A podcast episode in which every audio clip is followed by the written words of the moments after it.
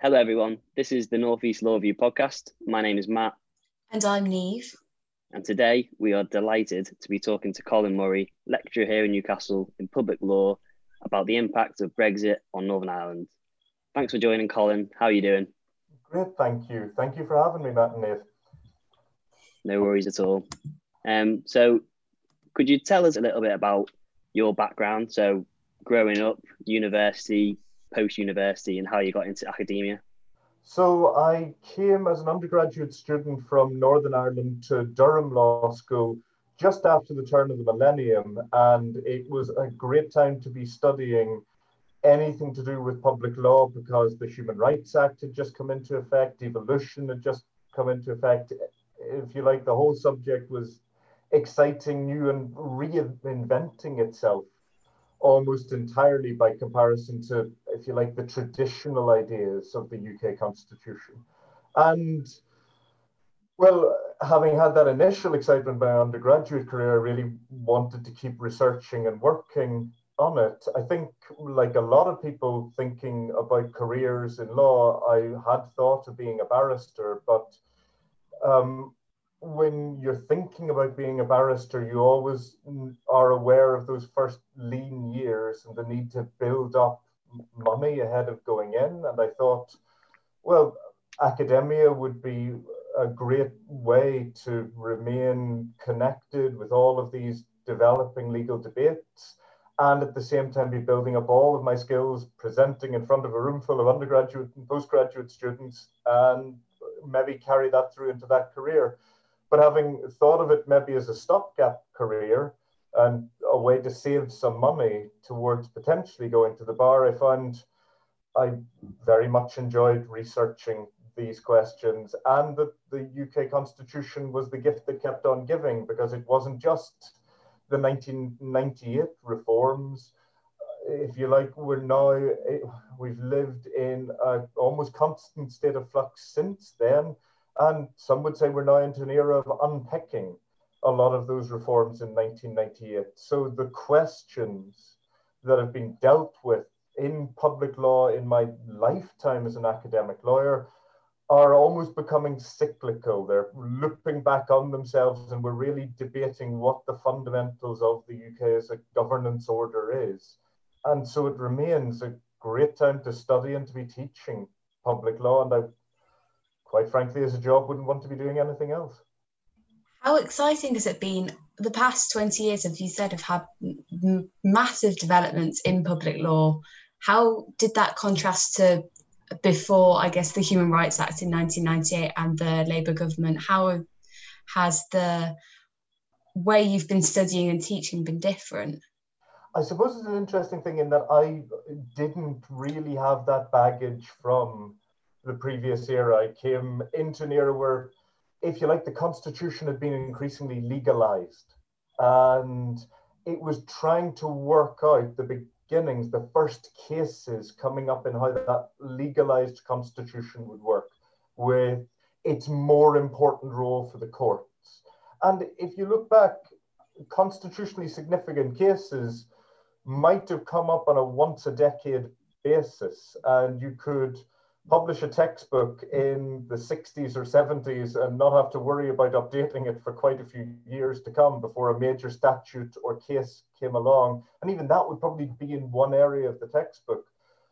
Since uh, I published the first edition of my own textbook with Roger Masterman in 2013, we've seen once again huge upheaval in the constitutional order. Uh, dozens of major constitutional cases between the Supreme Court, from Miller to Miller and Cherry, uh, cases even like Evans that seemed hugely important when they were decided, or Unison. And they're only a couple of years old. They feel like a lifetime ago now. And trying to keep on top of this set of developments is, well, you use the word exciting, maybe groan inducing at times, or you wonder how on earth you're ever going to get that idea of an order that is constant and stayed and almost teachable. Because it's really difficult to teach and to communicate to the general public a constitutional order that seems to be constantly in flux. but that does seem to be the story of the UK's constitution at the moment. You mentioned your textbook there, which I picked up in my first year, and you probably the same, and that covered the whole spectrum. It felt like a wide spectrum of public and administrative constitutional law.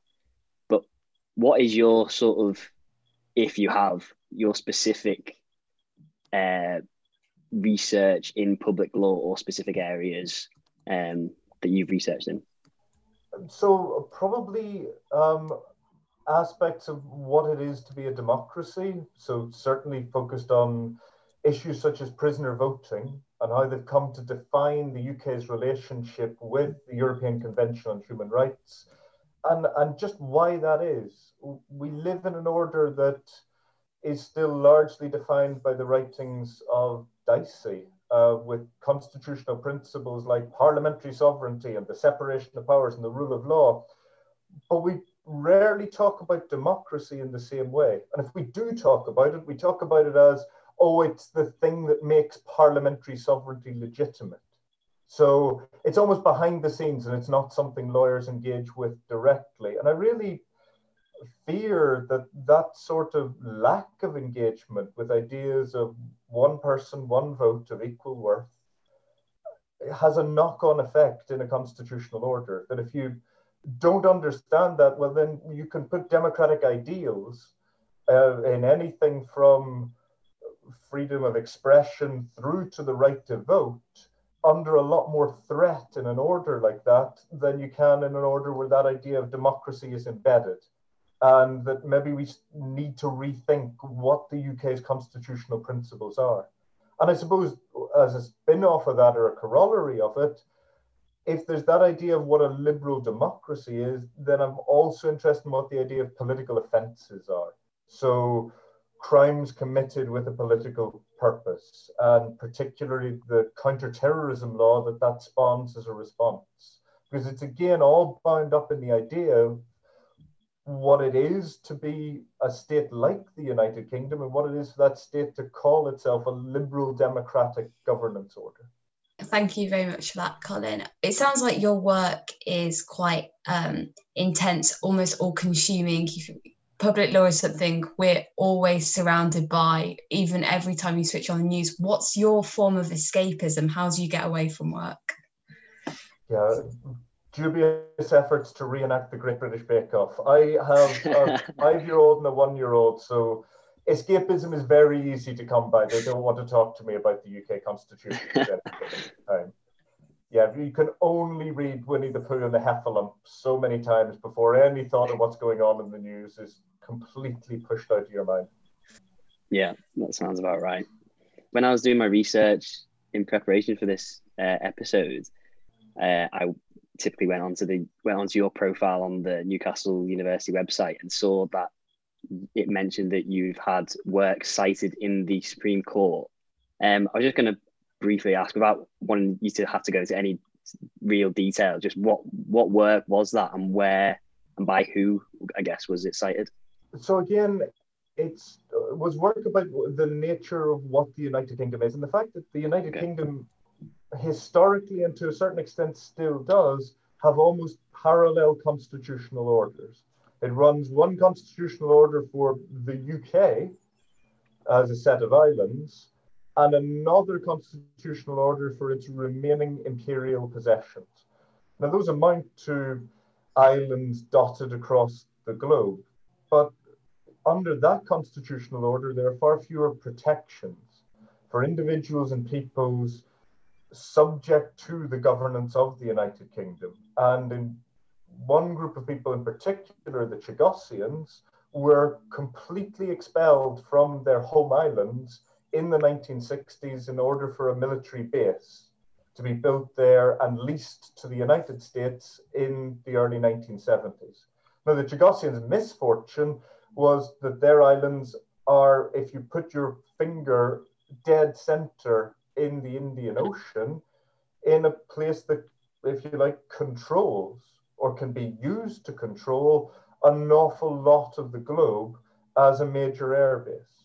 You have a site of huge strategic importance, And the UK decided that its ability, through an alliance with the United States, to project power in that region of the world, to be able to have a base from which you can deploy bombers to Iraq or Afghanistan, as has been deployed in recent decades, was much more significant to its imperial interest than the interests of the people who lived in those islands.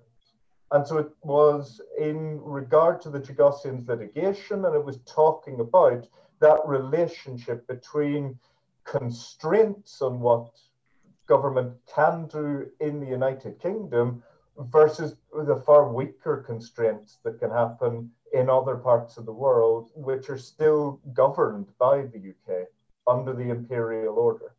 Now, those cases are still ongoing.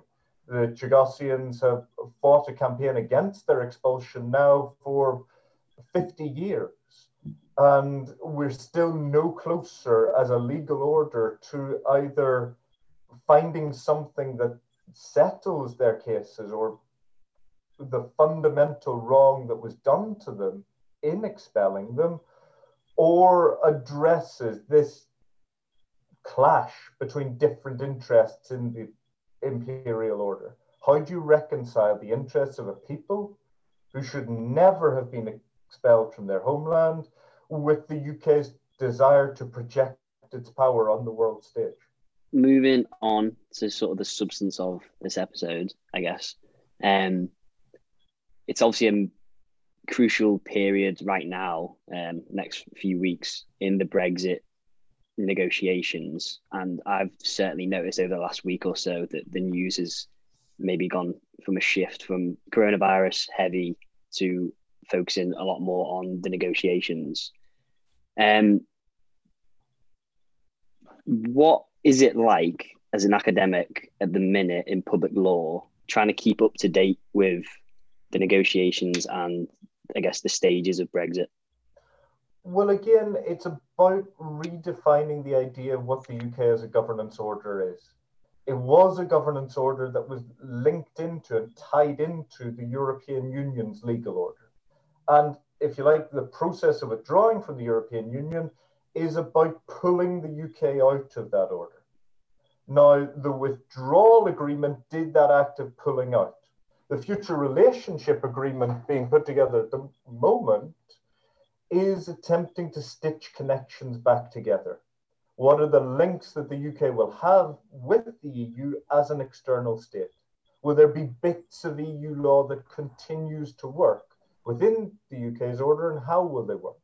And there are lots of external states to the EU that have complex relationships with the European Union. So you could have the European Economic Area states like Norway or Iceland that are tied in essentially to large sections of the EU's legal order. Or you can have states like Switzerland that have a network of agreements which cover their relationships with the EU. The UK is if you like, trying to negotiate something that's a much looser agreement. Uh, it's been described as a thin free trade agreement. It's very trade focused, but it's nonetheless important because it will be vital for how bits of the UK hold together as a country, or if they hold together as a country after Brexit. Because without that sort of free trade agreement, it's very hard to make the Northern Ireland Protocol that was agreed as part of the withdrawal agreement functional. So again, we're trying to redefine a relationship, and that process of redefinition is now four and a half years old since Brexit happened. It has taken a long time precisely because these questions are complex and because they require trade offs. There is no zero sum win one side gets everything and is totally victorious in something like a trade negotiation. And that's why this is fraught and it's going down to the wire at the moment in as we speak in December 2020. And yeah, I'm still unclear as to whether an agreement can even be reached on a lot of these points. And if it is, whether it will hold or whether one side will feel particularly hard done by. Do you think that when the referendum was called, that there was almost there wasn't really a consideration for the kind of problems that you talk about in your blog post that we'll move on to with Northern Ireland and with trying to negotiate a trade deal? I think when it comes to referendums in the United Kingdom, we need to profoundly think about what these do. And the nature of the Brexit referendum asks a very simple question Do the people of the United Kingdom want to remain in or withdraw from the European Union? And the problem with that is it doesn't give any guidance to Parliament at all about what the people of the United Kingdom actually want. Because you can jump up and down and say 17.2 million people voted for Brexit, but what does Brexit mean? And it didn't mean the same thing to all of those 17.2 million people.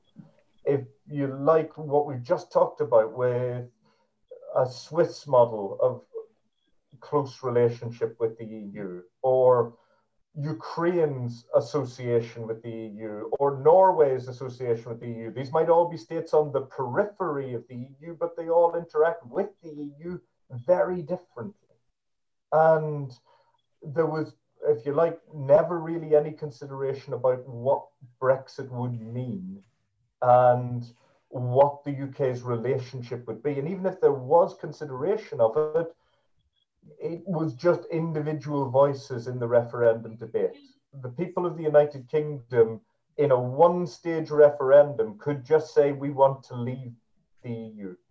And there's not been any sort of engagement with the people as to what they want after this. So instead, what you have is a story of a series of conservative governments trying to address debates within their own political party as to what Brexit should look like.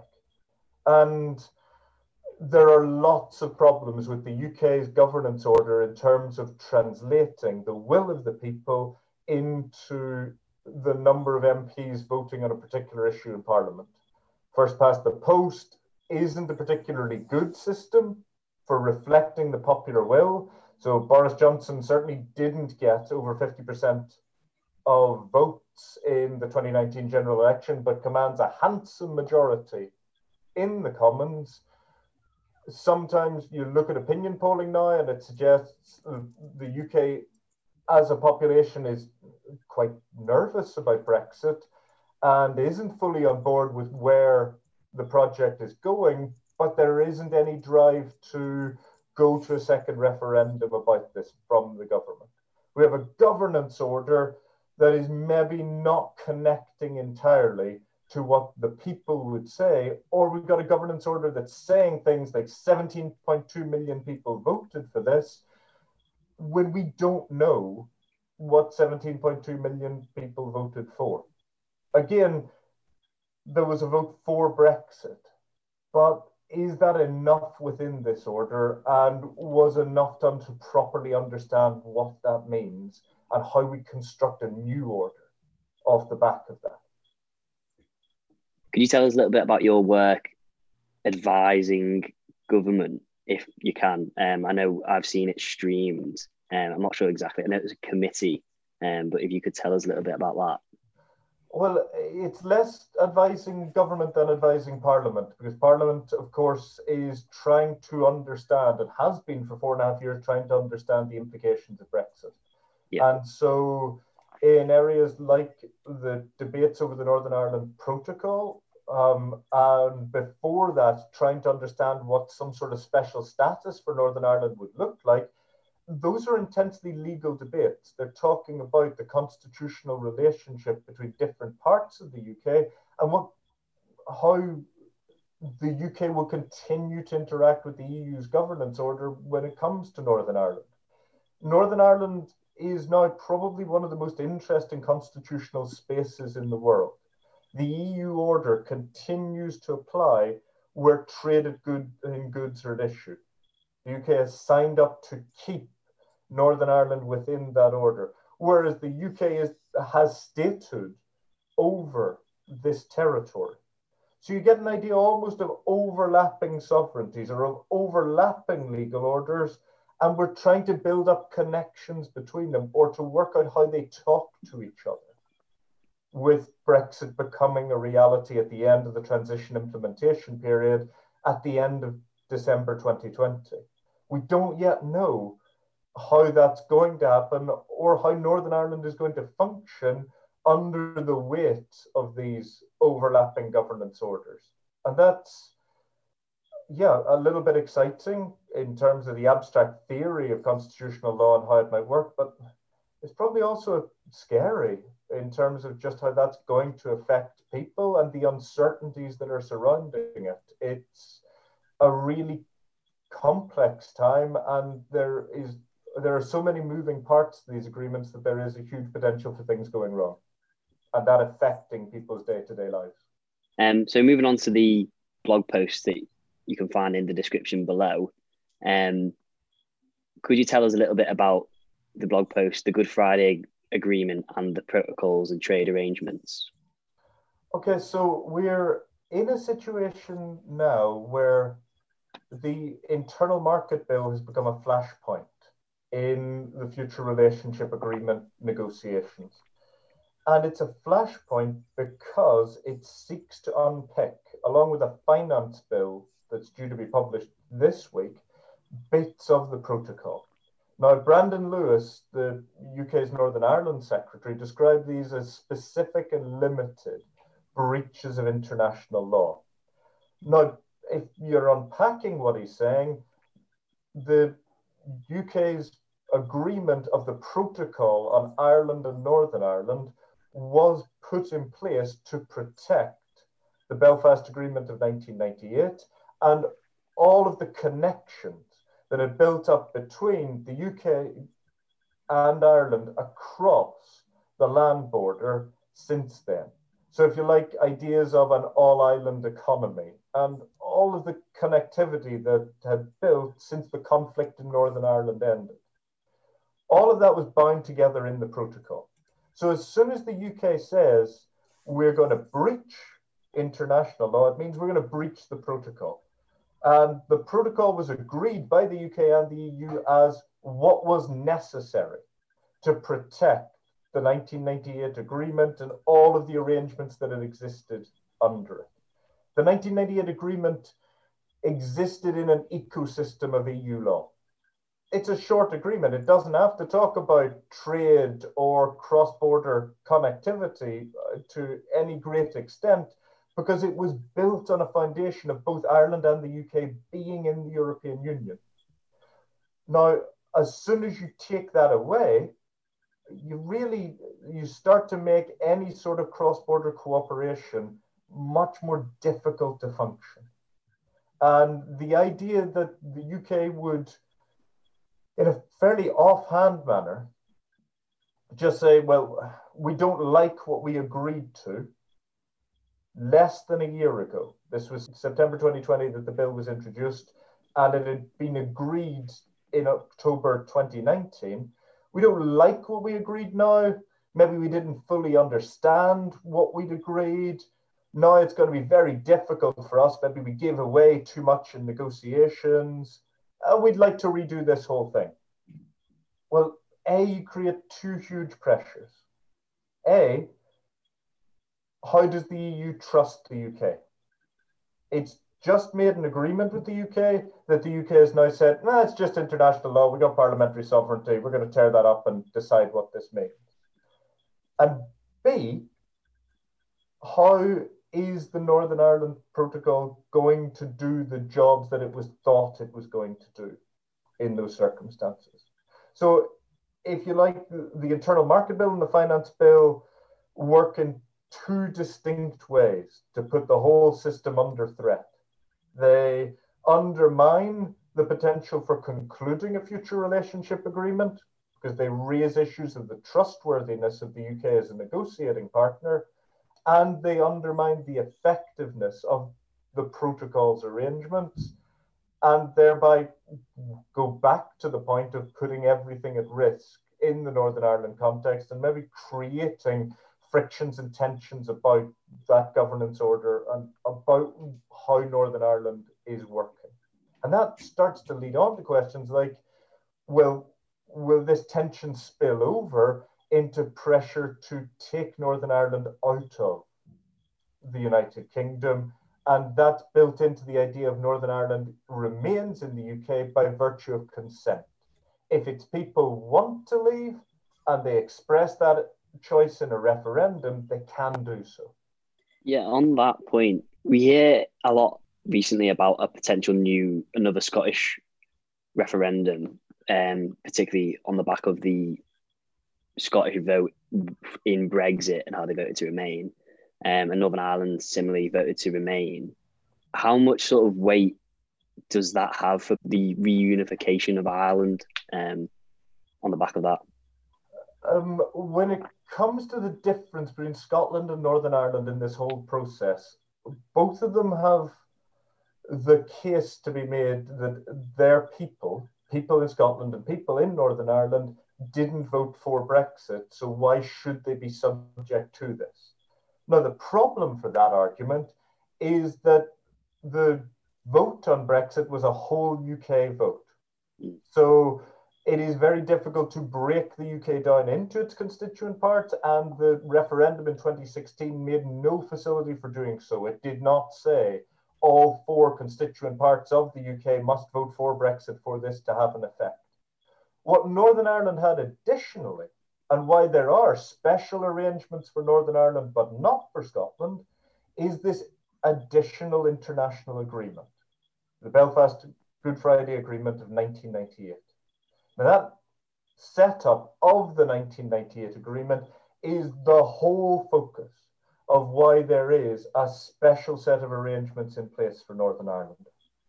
And you could say, if those arrangements work really well and they create no friction at either the sea border between Northern Ireland and the remainder of the United Kingdom, or the land border between Northern Ireland and the Republic of Ireland, well, then Brexit won't necessarily raise any new tensions. Everything that EU law relied upon to work within Northern Ireland and to build its place, its linkage between Great Britain and Ireland will still be in place. With those special arrangements, you can make Brexit work for Northern Ireland. Is the scenario that, if you like, was promised to the people of Northern Ireland. The problem is if those arrangements don't work particularly well. And already we're seeing the internal market bill and the finance bill and these arrangements being well ripped up and reworked and tensions at the border and the difficulty of making trade happen combination of all of that might mean that well day-to-day life in northern ireland becomes more expensive and all of the goods that you might expect to flow into northern ireland well don't continue to flow and if there is that pressure this system just isn't working very well for us well, then Northern Ireland will have a choice. Does it give up on the protocol special arrangements when it comes to trade? And it has a, the Northern Ireland Assembly has a vote to do that in 2024 as part of the protocol. And if you like, then do a much fuller Brexit with the entire of the United Kingdom, or will the pressure start to build to say, well, this is all about Brexit and Brexit isn't working particularly well. Let's just return into the EU fully. So reunification with Ireland brings Northern Ireland back into the European Union. But the problem is that's a fundamental divide between unionism and nationalism in Northern Ireland. And Brexit has bolted itself onto this and is starting to define identities within Northern Ireland. What it is to conceive of yourself as being European, it becomes increasingly hard to maintain a European and a unionist identity simultaneously if the protocol isn't working or if it's being hollowed out by what the UK government is trying to do at Westminster. And then all of those tensions knock on into Scotland. Say the arrangements for Northern Ireland are working brilliantly.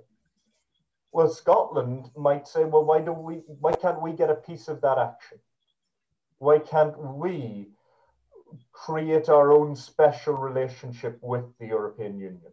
And that might only happen through Scotland and the Scottish National Party agitating for a further independence referendum.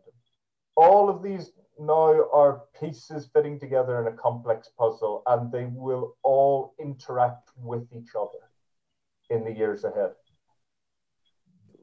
Yeah, it's, it's interesting. It must be hard to keep on top of, but it's a very, uh, it's a really interesting area of law. It's something that I've liked seeing, being able to start studying public law in first year and still sort of having that foundation and then being able to sort of understand um, definitely more recently, especially at the minute with how important it all is. Yeah, and I think you brought up a really interesting point there about how the island's relationship with the UK post Brexit and the impact that that will have on Scotland. I'd never really thought about how, if that works, that maybe Scotland would be more inclined to um, do another independence referendum and potentially leave the UK and rejoin the EU. Um, so, no. To move on, um, I want to ask about the implications of um, Ireland and Brexit on the future US UK trade negotiations. These were, I think, these negotiations between the US and the UK are, I guess, almost seen as a big replacement of the EU. They're seen as now going to be our main trading partner, I guess. So, how is the island situation affecting those negotiations? Well, it's, if you like, a part of a pivot. The EU and the US do not have a comprehensive trade agreement um, of anything like the sort of level that the EU enjoys with Korea or Japan or Canada. And so, one of the benefits that saw the Brexit is the UK's ability if it does a trade agreement with the EU on one hand, it'll keep a lot of the benefits that it's had of European Union membership, is how this is sold. But it might also be able to do a trade agreement with the US and up its trade in that area. So, if you like, refocus and move eh, the focus of trade, which had become really about exports and imports from the European Union, but move this around and increase the percentage of export and import trade to other parts of the world. And that the UK then, as an economy, starts to be a linchpin, starts to be an economy that is really well connected into lots of different areas of the world. Um, and it's able to do that as being independent from the European Union. The problem with the EU and the US doing a trade deal together is that these are massive trading blocs. They are huge economies if you take the EU together and the US. And when you have those two blocs of pretty much equal power, well, then there's a lot that one side might be expected to give way on, on certain issues, and the other side on other issues and both sides don't want to make those trade-offs and compromises. Much easier to make trade deals with smaller countries. Because if you're a smaller country, well then yeah, the terms of trade might not be entirely advantageous to you, but you can do lots of trade deals with lots of different countries and not be seen of as being a huge market threat. The European Union being freely able to import cars into the United States of America devastates Detroit and the American automotive industry. If you have two massive blocs, it's quite difficult for them to come to a trading agreement with each other. The UK, under Liz Truss as Trade Secretary, is trying to position itself as doing lots of deals everywhere. Now, the problem with this global Britain image And the linchpin of those deals, the US UK trade deal, is that the US has seen itself as being central to the peace process in Northern Ireland. And it played a huge role in this in the 1990s. And you only have to look at Mick Mulvaney or Steve Bannon or Sean Spicer, these figures within the Trump administration or uh, Joe Biden, all of these people are claiming Irish American roots. And it's across Republican and Democrat within the United States that causes linked to the peace process in Northern Ireland are seen as uh, totemic, fundamental for lots of well connected political actors.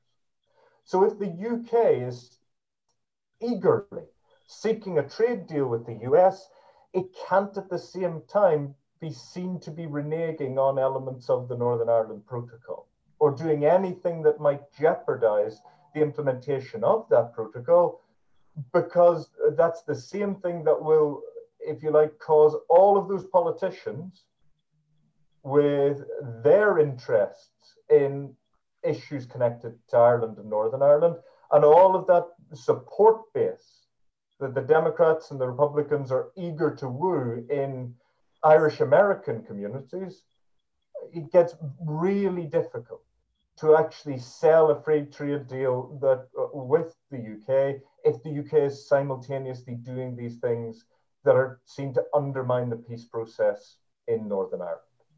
Uh, it's a circle that becomes impossible to square. So for the UK, for as long as Northern Ireland is part of the UK, it, if you like, has to make these special arrangements with regard to Northern Ireland to protect the peace process. It doesn't necessarily, the UK government at the moment, want to make those special arrangements. And it's trying to draw to them. It, it's making Brexit less pure, less of a complete separation between the UK and the EU that Boris Johnson wants to achieve. But at the same time, he's stuck. He cannot pull all of those away without jeopardizing the alternative to the UK being part of the European Union. And that's a really tricky geopolitical bind for the UK to find itself in. That that alternative that you speak of, that's an interesting sort of implication, I guess, of Brexit um, on that Northern Ireland, especially. Um, with the sort of speed of change and and and things that goes on with Brexit, um, things like negotiations going one week good, one week bad. Um, obviously, you've written a blog article here. What is the sort of, I guess, the, is it is it more valuable when things are changing often to write blogs rather than sort of more academic or more like journals, etc. Um, just when it is changing so often. Well, it comes to the idea of journalism being the first draft of history, and blogs have maybe given academics that opportunity to do their first reactions to a legal issue. The lag time for a journal to be produced, by the time a paper has gone through double blind peer review and all of the production processes, it's often a, at least a year between the journal article being finished and submitted to it appearing in print. Um, academia, in terms of journal articles, are, isn't built for speedy reaction. It's built for a careful reflection on something that's happening.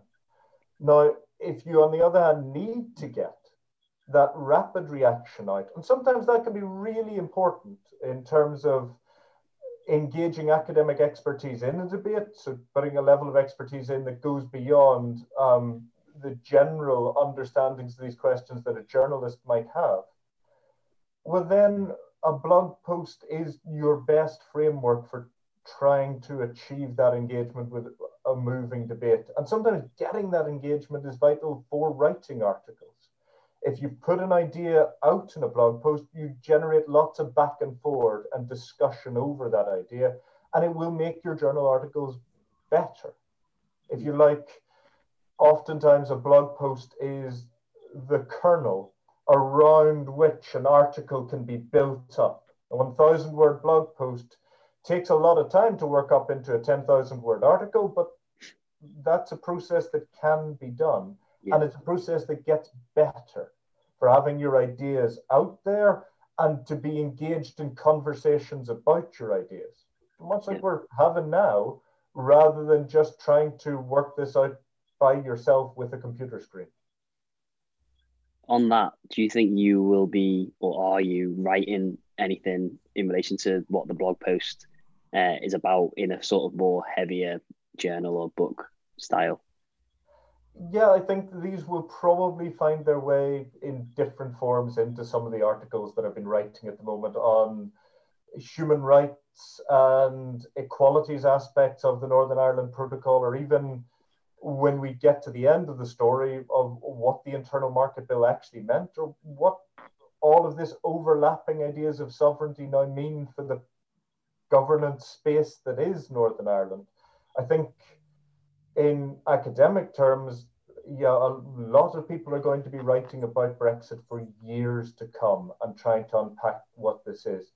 I suppose the difficulty of doing that, any of that now, is if I were to try to write a full journal article on the internal market bill, we just don't know. This morning, as the internal market bill is now being put by the UK as a bargaining chip in negotiations. You do the deals that we want to see done in the joint committee with regard to the protocol and in negotiations with the future relationship agreement, and we'll scrap these clauses that would break international law within the internal market bill. And that's really interesting because it then comes down to well, how do all of those negotiations go? We'll decide whether or not this bill becomes law. And that's really hard to write on in a journal article because the entire lifespan of this bill has currently been about three and a half months. And if I was to write a here is a article setting out fully what the internal market bill was when it was introduced and was claiming to do, and it was to come out a year later, well, the internal market bill might have completely changed in that time.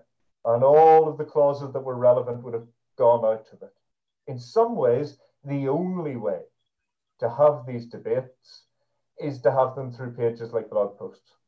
Thanks for that, Colin. I want to talk to you about the future for Northern Ireland. Where do you see it heading? Do you think with Brexit and um, the pros, do you think there is a possibility for a shared Northern Ireland? Do you think unification is inevitable? What What's your opinions on yeah, this is the really dangerous crystal ball part of the conversation. And if you like, a lot comes down to the next few years and how people feel about what it is to be part of the United Kingdom.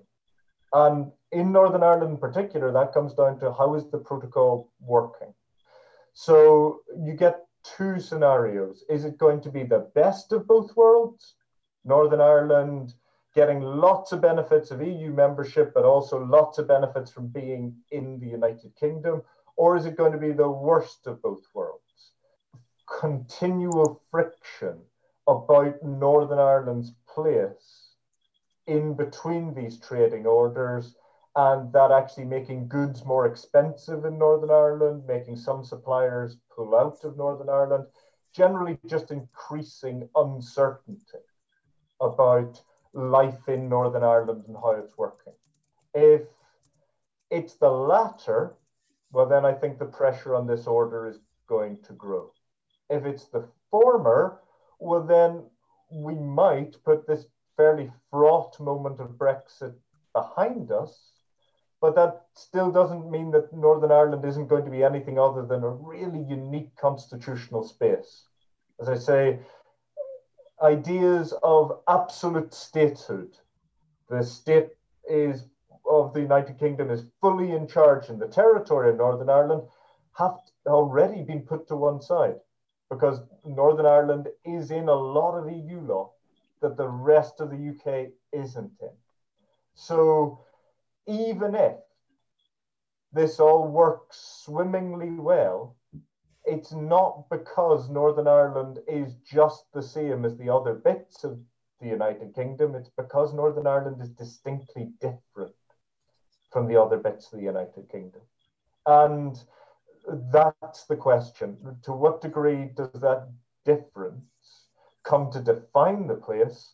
And does the place come to think of itself as really separate from the rest of the United Kingdom? And those are questions that are, will either spin out very quickly or will maybe take a few decades to unravel. But at the moment, if Brexit is the only thing that's being talked about, and the nationalist parties and the unionist parties are completely split on their idea of what Brexit means, it becomes really difficult to actually govern in Northern Ireland, to get these parties to share power and to make this work. So, once again, unless this all comes through swimmingly and works really clearly from day one, we could end up in a real crisis of governance in Northern Ireland in the months ahead.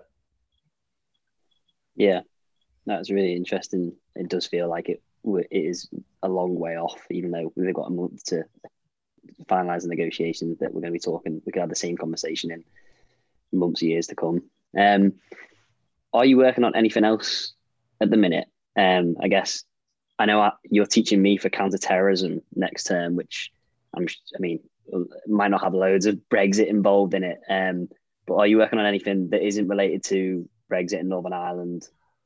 Well, I suppose you'd be surprised in that regard. Uh, counterterrorism isn't something that states do by themselves anymore. They do it very much in cooperation with other states. And when you hear debates about the loss of the European arrest warrant, what might replace the European arrest warrant, that was a tool that was brought in in the aftermath of the 9 11 terror attacks. So there are very many areas in which Brexit overlaps with counterterrorism law and which feed into those debates as to what it means to actually deal with the threat of terrorism in the 21st century.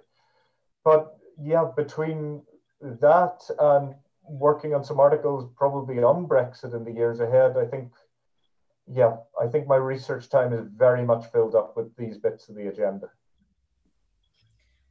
Thank you, thank you very much for that, Colin. Well, I think that that's us finished. Thank you for coming on the podcast. It's been really interesting.